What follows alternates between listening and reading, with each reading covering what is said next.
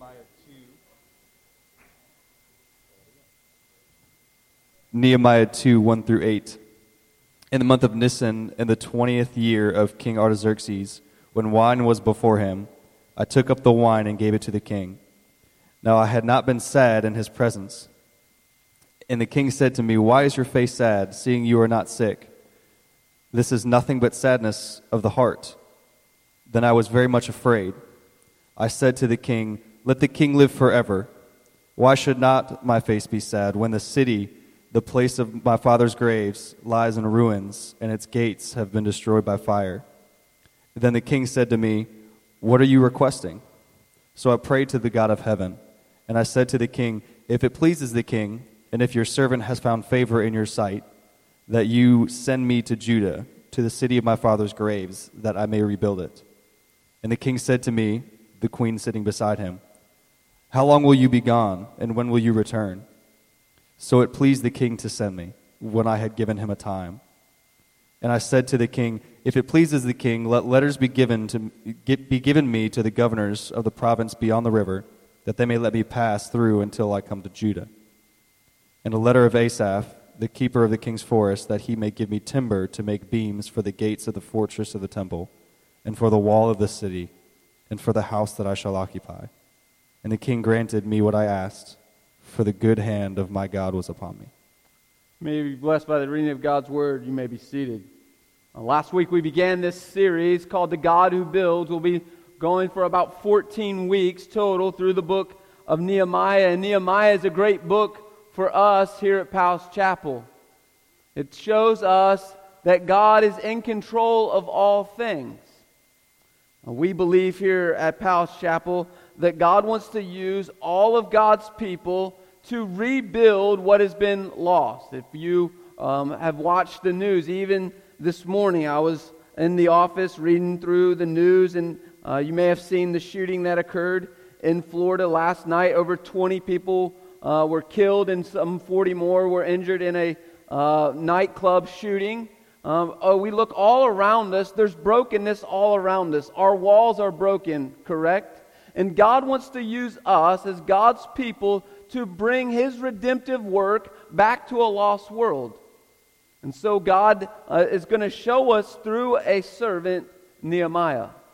Uh, my hope is that though the book is named Nehemiah, we can get lost and think that this book is about Nehemiah. This book is not about Nehemiah at all, but it's about what Jared read in that last sentence. It's about the sovereign hand of God using a servant to bring restoration to a people, uh, the people of God.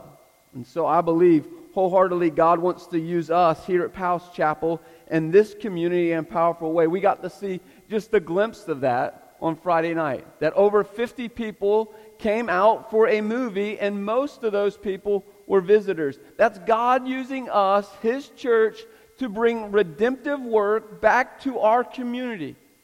God planted this church here 140 years ago for a purpose.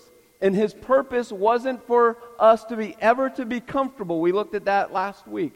We are not to be comfortable here. God put this group of people, us as believers, in this community for a purpose. And the purpose is a redemptive work of God. And God wants to use us as his servants.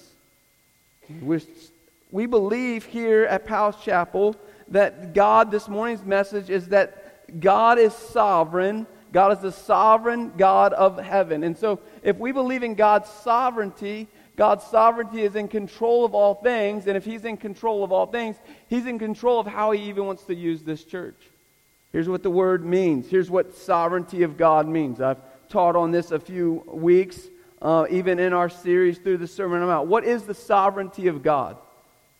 Uh, that's, this is going to be very important for us as we go on in this message, not just this morning, but in this whole series.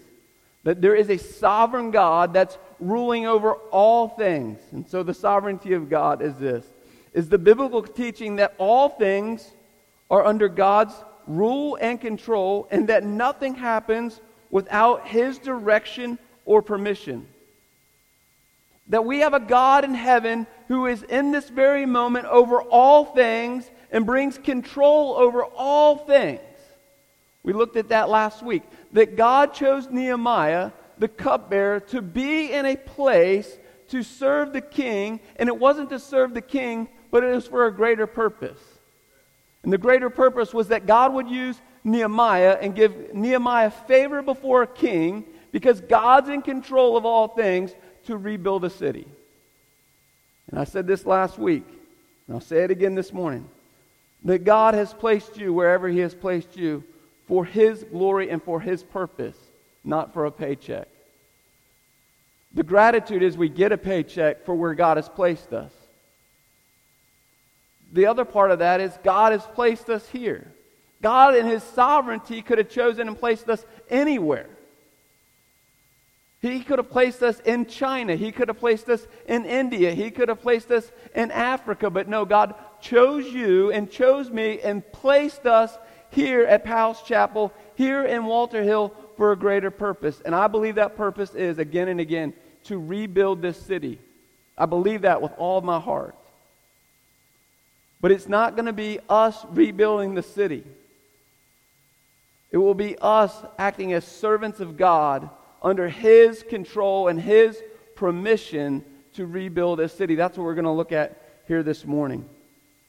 And so God is in control of all things. The rest of the quote is this His purposes are all inclusive and are never thwarted. Nothing takes him by surprise. The sovereignty of God is not merely that God has the power and the right to govern all things, but that he does so.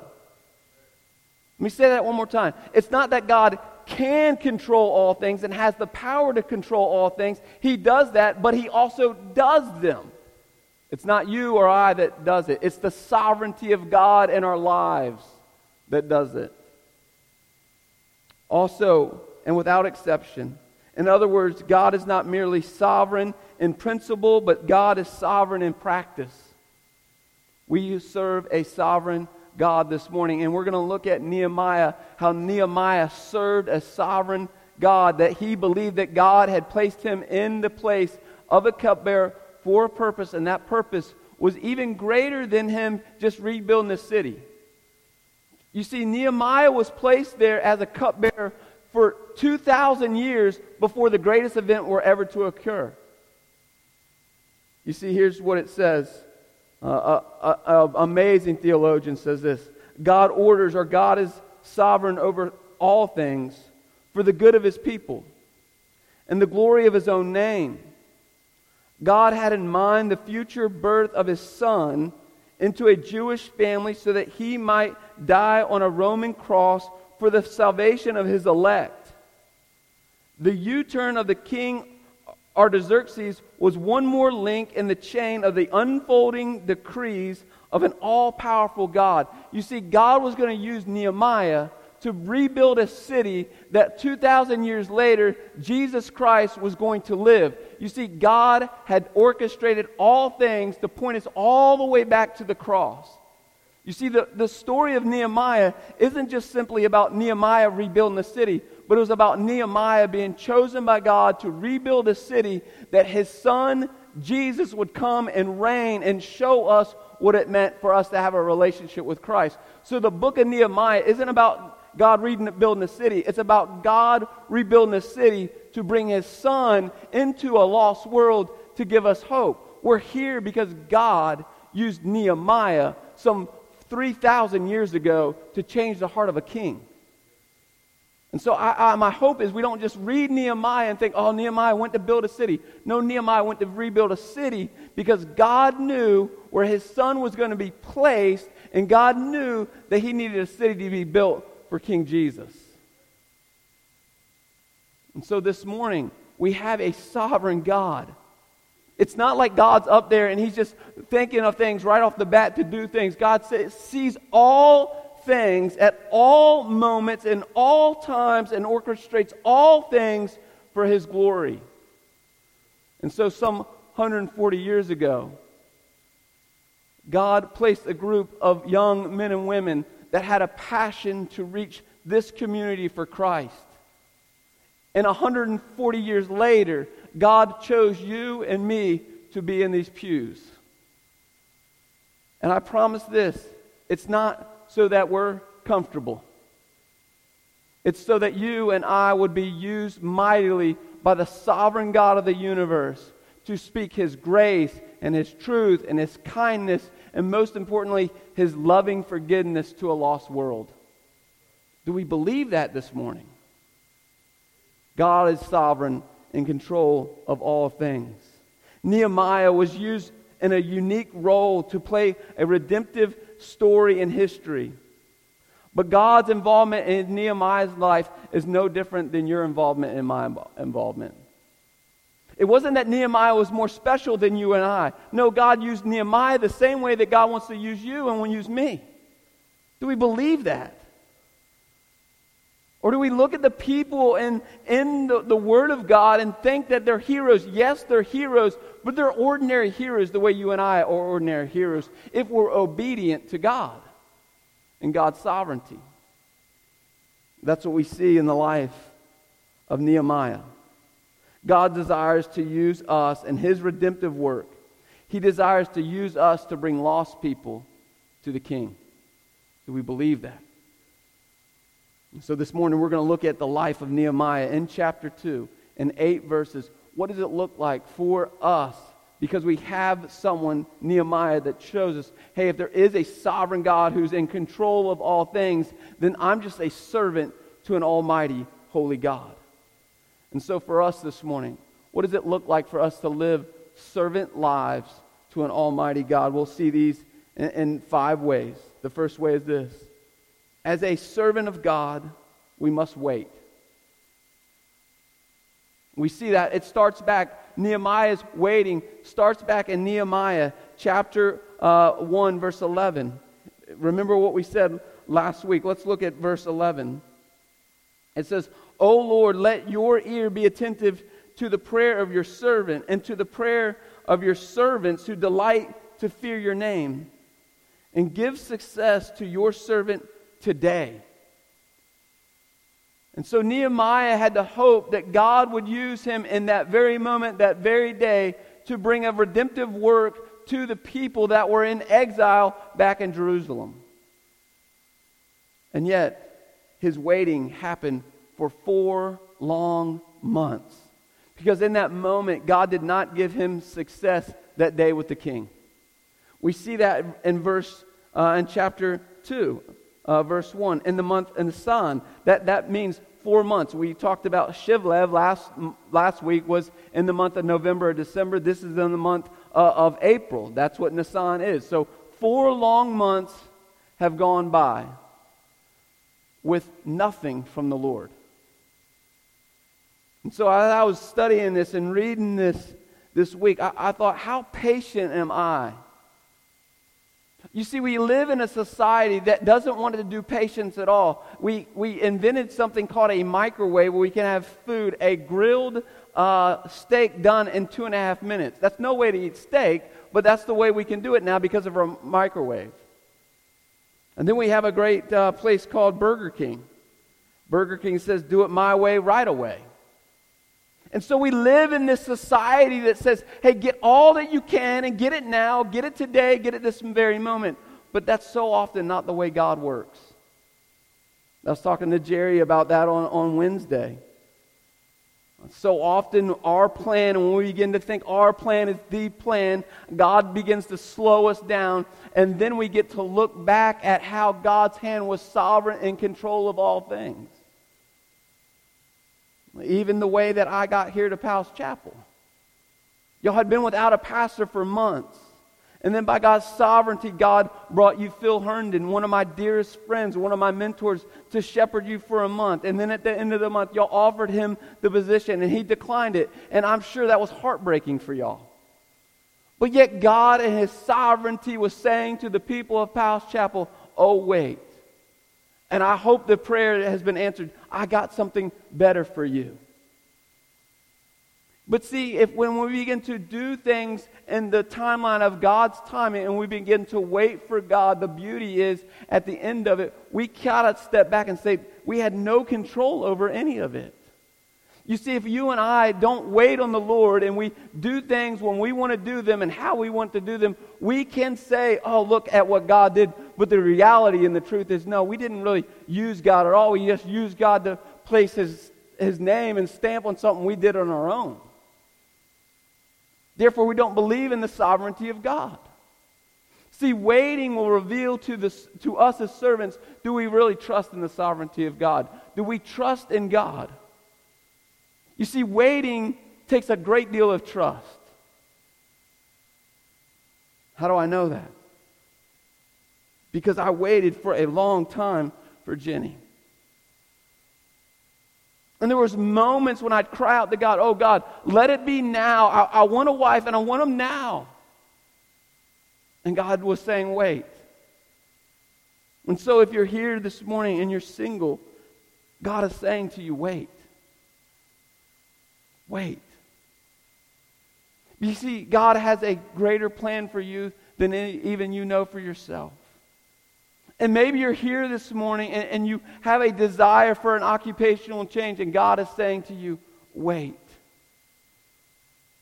Maybe you have a desire for children this morning, God is saying, wait.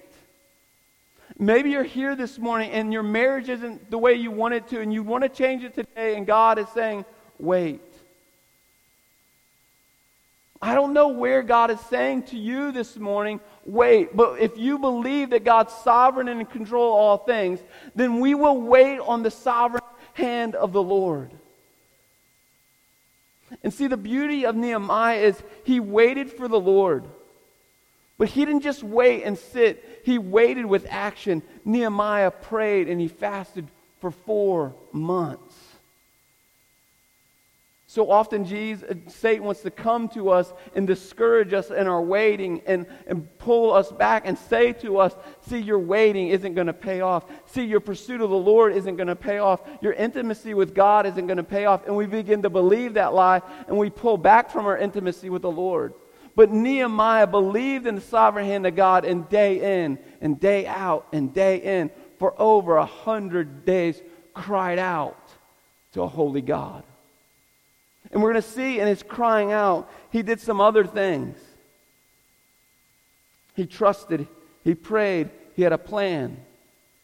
And at the end, he gave proper praise. Here's what a writer that I read this week said Waiting time is not wasted time. In God's economy, there's no such thing as idle time. Quiet reflection may have provided Nehemiah with a fresh thought about how to present his case before a holy king. You see, if that day, four months prior, when he was before the king and he said, God, give me success today, I wonder how Nehemiah could have butchered that day because he hadn't waited and he hadn't heard the things of the Lord. His heart wasn't in line with the Lord's heart. His desires may not have been the desires and the passions of God's desires and passions. I was meeting with a, a, a man this week, and we talked about this verse in Psalms. So often we know the back half of the verse God gives you the desires of your heart. But the front half of that verse is more important than the back half. It's when you delight yourself in the Lord that He gives you the desires of your heart. You see, because when I begin to delight in myself in the Lord and I wait on the Lord, then two things are going to happen. Either God's going to answer my prayer and give me exactly what I desire, or He's going to change my heart and my heart will become like His heart. But I have to delight myself in the Lord. I have to wait patiently with the Lord in order to see what God's sovereign hand has for me. Another one commentator said this Dependency on God does not eliminate planning any more than it eliminates hard work. But while Nehemiah was planning, he was also praying. You see, Nehemiah just wasn't sitting on his couch. Nehemiah was active in his waiting. And he understood the only activity that he could do in the moment was praying. The next thing that we see a servant of God is this that we will trust. Let's look at verse 2 and verse 3. And the king said to me, Why is your face sad, seeing you are not sick? This is nothing but sadness of heart. Remember that Nehemiah for four months had been fasting and praying and crying out to God. We saw back in chapter 1 that when the word came that the walls had been broken and his people were, dispersed, that he began to weep. And so we know the sadness of heart was overwhelming to Nehemiah. And so the king noticed the cupbearer was sad. That, that was a huge no no back in the day. You don't go in the presence of a king with a sad face. You fake it till you make it. But Nehemiah had, he could not help himself but to pour out his heart, and it came out uh, through his actions, through his look, how he looked. And then it says this it's the sadness of heart. Then I was very much afraid. So here's the king. The king notices something about Nehemiah. What does he notice? He notices that he's sad. And in that moment, fear grips Nehemiah. Well, how come fear had gripped Nehemiah? You have to turn back to Ezra chapter 4. You don't need to go there this morning, but Ezra chapter 4 tells us the reason that Nehemiah is sad. He tells us the reason that Nehemiah is afraid. You see, because if you don't understand the context, what's happening, the context will, will, it blows your mind if you understand really what's happening in the day and age of Nehemiah, because it comes out of Ezra. Ezra chapter 4. What happened was that there was a people of God had already gone back in from exile back to Jerusalem, and they had already had a plan to rebuild the walls. This wasn't the first time the walls were going to be rebuilt. This was the second time in about a, a span of 15 years that, that the walls had been broken. God's people wanted to rebuild the city walls. And then this king, King Artaxerxes, he says, stops the whole deal.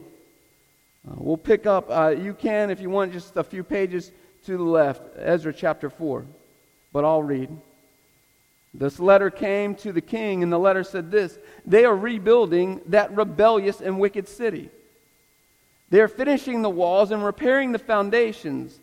Now be it known to the king that if this city is rebuilt and the walls finished, they will not pay tribute or customs or tolls, and the royal revenue will be impaired.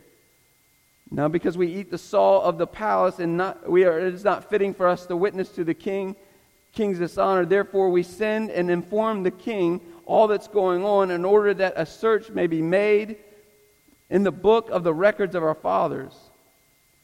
We, you will find that book of the records uh, and learn that this city is a rebellious city, hurtful to the king and the province. Verse 16. We made known to the king that if this city is rebuilt and the walls finished, you will be, have no position in the providence beyond the river. Remember, Jared just read a few moments ago about the, the place beyond the river. So here's what's happening the, the walls begin to get built. There's people that begin to see the walls are rebuilt. They send word back to King Artaxerxes and says, Hey, King, if this wall's rebuilt, hey, it's not going to be good for you. And so in chapter 4 of Ezra, he says to the people, Go and stop the people of God from rebuilding the city so that the people of God cannot gather together and worship a holy God. And so the walls are again broken to pieces. And now here Nehemiah is before the same king, and he knew that the walls had already been tempted to be rebuilt. And so, of course, he's going to be afraid. But there's a moment that happens in chapter 2 after he's afraid. Then he said, I was afraid. And I said to the king, Let the king live forever. Why should not my face be sad? When the city and the place of my father grieves and lies in ruins, and its gates have been destroyed with fire. And then the king said to me, What are you requesting? So, and then we'll get to this next part. You see, the next thing, the servant of God trust, not in man. We saw that in a few verses before that he understood, Nehemiah understood that the king was just an ordinary man like him, but he trusted in a holy God. And in the holiness of God and the sovereignty of God, Nehemiah speaks. You see, he doesn't just get afraid and in his fear stop. He gets afraid, but then he recognizes that if this is really true that we serve a sovereign God, then I'm going I'm to step past and beyond my fear and begin to share my heart. And he gets honest. As servants of God, we can trust that God will give us what we need. Amen? Do we believe that? You see, Nehemiah believed that in that moment, that yes, I'm afraid. You see, if God's going to use us here at Powell's Chapel, there's going to be moment after moment after moment that we're going to be afraid. You see, to be used by God is going to bring much fear to us. So I'm not saying to us this morning, if you're going to be used by God, you'll never have fear. No, we'll have fear. But do we get gripped in our fear and anxiety, or do we say, Yes, God, I have fear, but I believe you're in control? Let's look at Hebrews chapter 13, verse 6. You see, if we believe that we have a sovereign God and God is sovereign and in control, we'll believe this verse. So we can confidently say, The Lord is my helper, I will not fear. What can man do to me? The Lord is my helper. I will not fear. Do we believe that this morning? The other verse is in 2 Corinthians chapter 12, verse 9.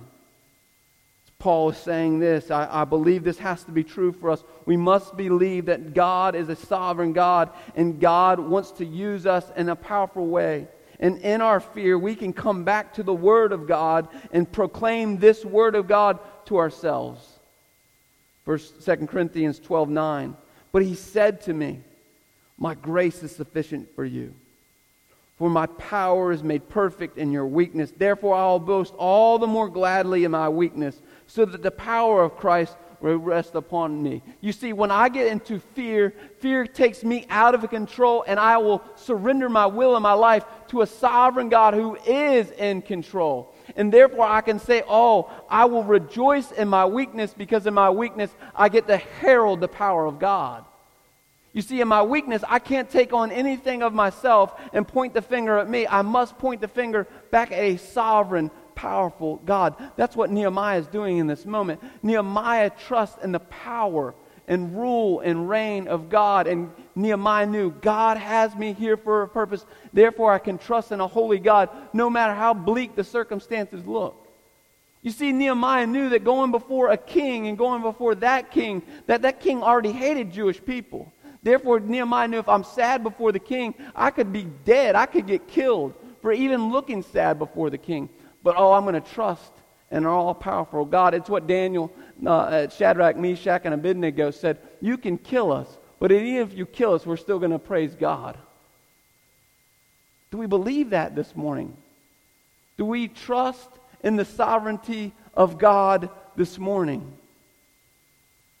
The next thing we see Nehemiah do, and we must do the same, is that Nehemiah, a servant of God, will pray.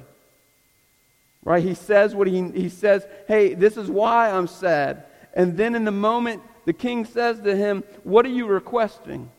You see, this is the moment in time that Nehemiah had been praying for for four straight months, that there would be an opportunity to take his request to rebuild the city before the king. And now all of a sudden, the king has a softened heart and says, Nehemiah, what is it that you want and what is it that you need?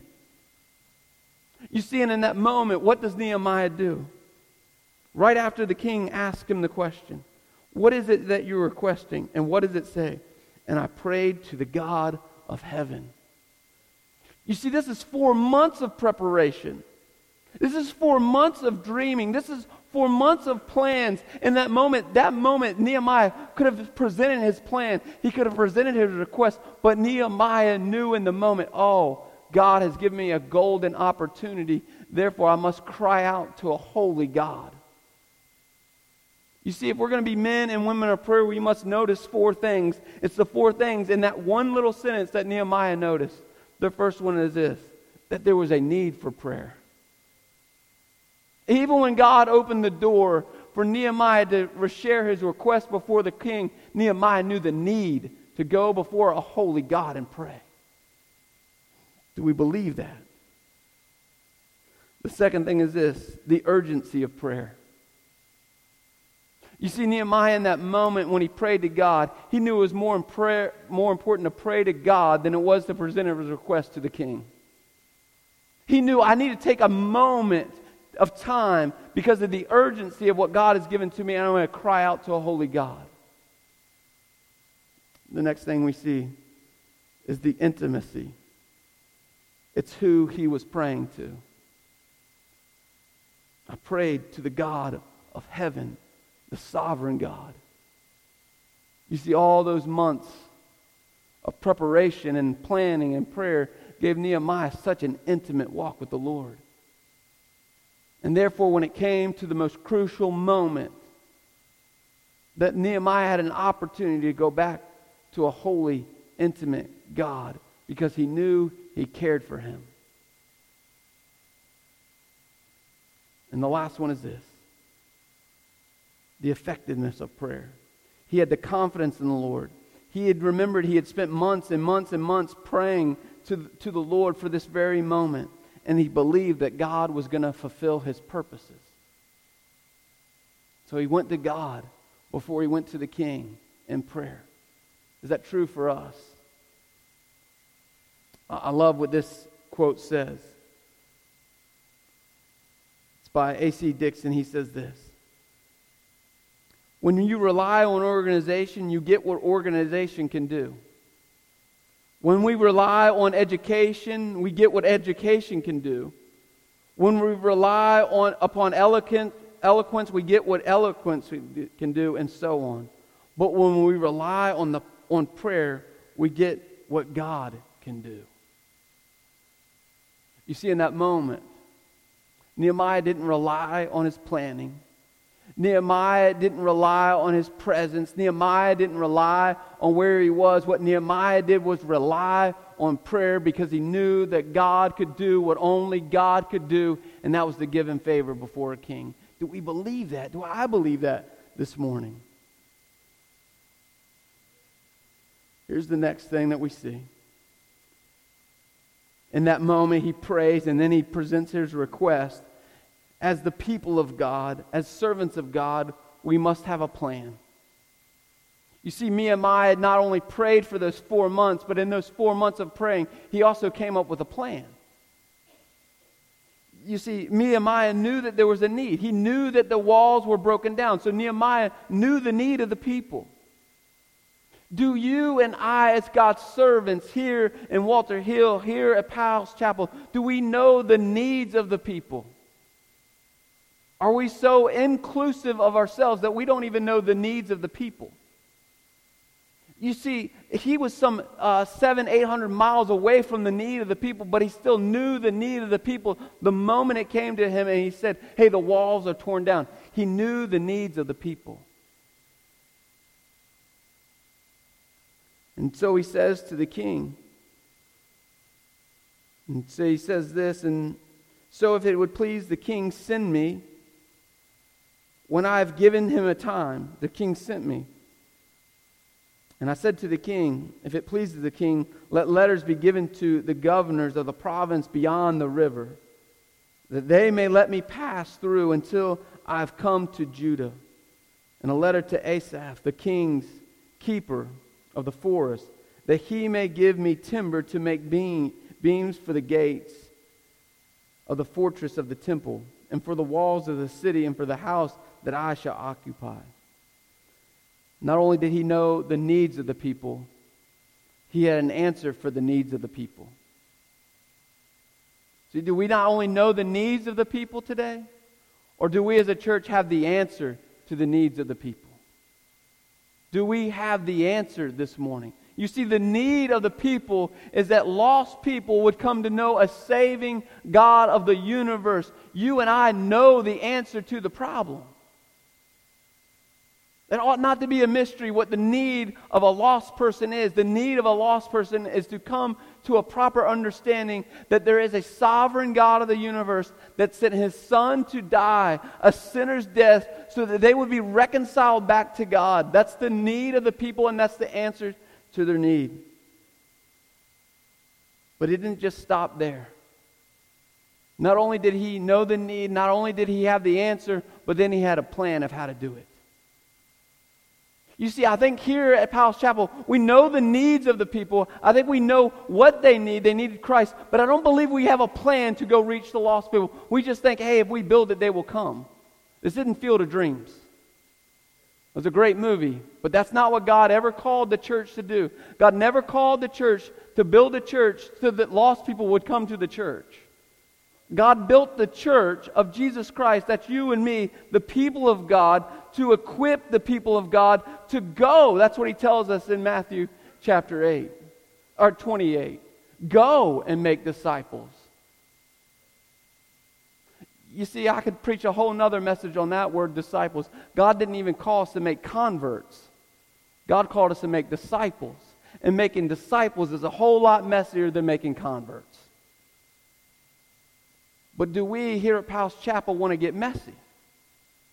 You see, because if we're going to have the, uh, we know what the need of the people is, we, we have the answer to the people. If we come up with a plan, the plan is to reach lost people, and to reach lost people means we're going to get messy. Are we willing to get messy for people? Nehemiah was.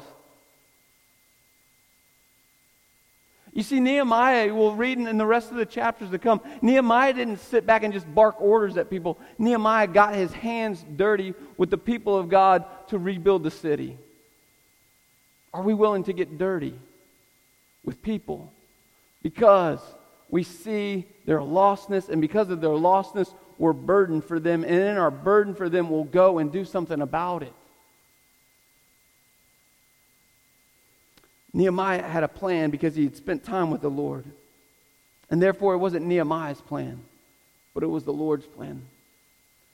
Here at Powell's Chapel, as the people of God, have we spent enough time with God to know the plan of God to reach the lost people? Have you and have I, in my time with the Lord, cried out to God over and over and over? Oh, God, I know the need. Oh, God, I know the answer, but oh, I need a plan. And I need your plan, God. As servants of God, we understand that God has a plan. And since He has a plan, He always has a way. Always. The ultimate plan is that God would redeem His people to Himself. Here's the greatest part of the plan of God. Here's the greatest part of the purpose of God that God will never leave you on your own to accomplish his purposes. That God has given us the Holy Spirit to accomplish his purposes. It tells us in Acts chapter 1 verse 8 or verse 5 through 8. If John the Baptist baptized with water, but you will be baptized with what the Holy Spirit not many days from now. So when they had come together, they asked him, Lord, will you at this time restore the kingdom of Israel? And he said to them, It is not, it is not for me to tell you the time or the season that God has fixed by his own authority. But you will receive the power when the Holy Spirit has come upon you, and you will be my witnesses in Jerusalem and in Judea and Samaria and to the ends of the earth. You see, if you are a child of God, if you've placed your hope and your faith and trust in him, you have the Holy Spirit of God in you this very moment. Therefore, he tells us again in Hebrews, I will never leave you nor forsake you. You see, God isn't going to call us something, church, to do something that He's not willing to do with us, and even beyond that, God isn't willing to do for us. You see, Nehemiah believed that. How do I know he believed that? Because it comes out of, he testifies about it in verse 8. And then the king granted me what I had asked.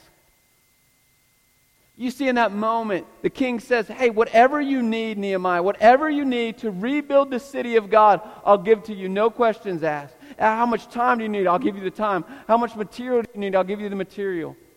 And so, in that moment, Nehemiah gets everything that he needs to head off to rebuild the city of God. But it says this And the king granted me what I had asked circle the word for in your Bibles. For the good hand of my God was upon me. It does not say, for I had a great plan. It doesn't say because I presented it well. It doesn't say because I was eloquent. It doesn't say because I, I, I wasn't uh, rude to the king. It says, no, all this happened because the purpose of God had God's good hand was upon me for it to happen, for the good hand of God was upon us. Do we believe in the goodness of God this morning? You see, because if we're God's servants, not only are we going to be, believe in the sovereignty of God and that God's in control of all things, but if God's in control of all things, then the good hand of God is going to be on us, and therefore we're going to get favor wherever He goes, not because of us, but because of the good hand of God that's on us. And therefore, we can testify when God accomplishes what God wants to accomplish. It isn't because the king was generous and it wasn't because Nehemiah spoke it well. It was because God opened the door for his purposes to go forward. You see, God had a plan from the beginning of history. The moment that Adam and Eve sinned, God knew He was going to use Nehemiah, and Nehemiah was going to use, be used by God to change the heart of a king, and that heart's king was the heart of the king was going to be changed, and therefore Nehemiah was going to go and rebuild the city. And God knew that God was going to place His Son there in the place that Nehemiah had rebuilt almost three thousand years prior.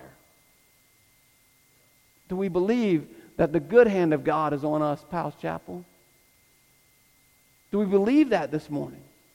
Because if we believe in the goodness of God, or we believe in the sovereignty of God, then even in our fear, we'll go and leave this place and we'll present the gospel to every man, woman, and child that God gives us the opportunity to speak to. You see, that's what movie night was about. Movie night wasn't about some corny, lame, stupid movie that animals talk like human beings called Zootopia. No, that movie night was that God would give us opportunity after opportunity to speak to the heart of lost people. You see, in just in, in five short weeks, we'll have an opportunity to bring the goodness of God to the children of God. And I'll say it again, I said it Wednesday night. We need everyone in this building and these seats to participate in VBS. It's going to stretch you. You're going to do things you don't want to do. You're going to have to wipe boogers. You're going to have to wipe butts. I promise you that. But do we believe that the goodness of God is for lost people? If we believe that, then we ought to fill this place with the people of God to reach the lostness that's in our community. I was talking to someone this week, and just maybe, God isn't expanding what God wants to do at Powell's Chapel because we, of the people of God, are not ready for what He wants to do. You see, if God wants to use us in a powerful way, then, like I said last week, we're going to have to live sacrificial lives. And part of sacrifice is giving up your weekend and weeknights to come here to talk to little children about the goodness of God. You have to remember somebody did that for you. Somebody did that for me. Somebody gave their moments, their free time up for me. And because of that, I came to know Christ Jesus. Because that person was willing to be like Nehemiah, to be obedient right where God had placed Nehemiah. And if you're here at Powell's Chapel and you call Powell's Chapel home, then, then I hope and I pray and I plead with you, show up for the week of VBS so that little children would come to know Christ Jesus. And in doing so, we can begin to rebuild the walls of this city. And in doing so, rebuilding the walls of the city will take dead people and give them life and give them hope and give them promise. That's what Nehemiah was all about. But Nehemiah believed in the sovereign God of heaven and that God wanted to use him and he submitted his will and his life over to him. Are we willing to do that? The response is this for us this morning. The first one is this Do you trust God? Do you trust God as your personal Lord and Savior this morning? If you're a believer, do you trust God and do you trust God's sovereignty this morning? The second one is this Have you surrendered to His plans? Have you surrendered your plans so that they would become His plans? Can you rest this morning in knowing that He will provide all that He's promised us? Let me pray. God, you are a good God. You are a sovereign God. You are a God that's in all total control of all things, both in practice and in principle. I pray for us this morning, God, that we here at Powell's Chapel would really begin to believe in your sovereignty and your goodness. And in doing so, God, we would live lives like Nehemiah. We would live sacrificial lives. We would live lives of obedience to you. God, I pray that you would use us here at Powell's Chapel in a mighty way to reach this city with the goodness of God. Continue to transform us and to redeem us as your people. And then use us, the way you say in Matthew chapter 5, to be the salt and light of the world. Lead us this morning, I pray. Pray this in the sweet name of Jesus. Amen. Let's stand as we sing.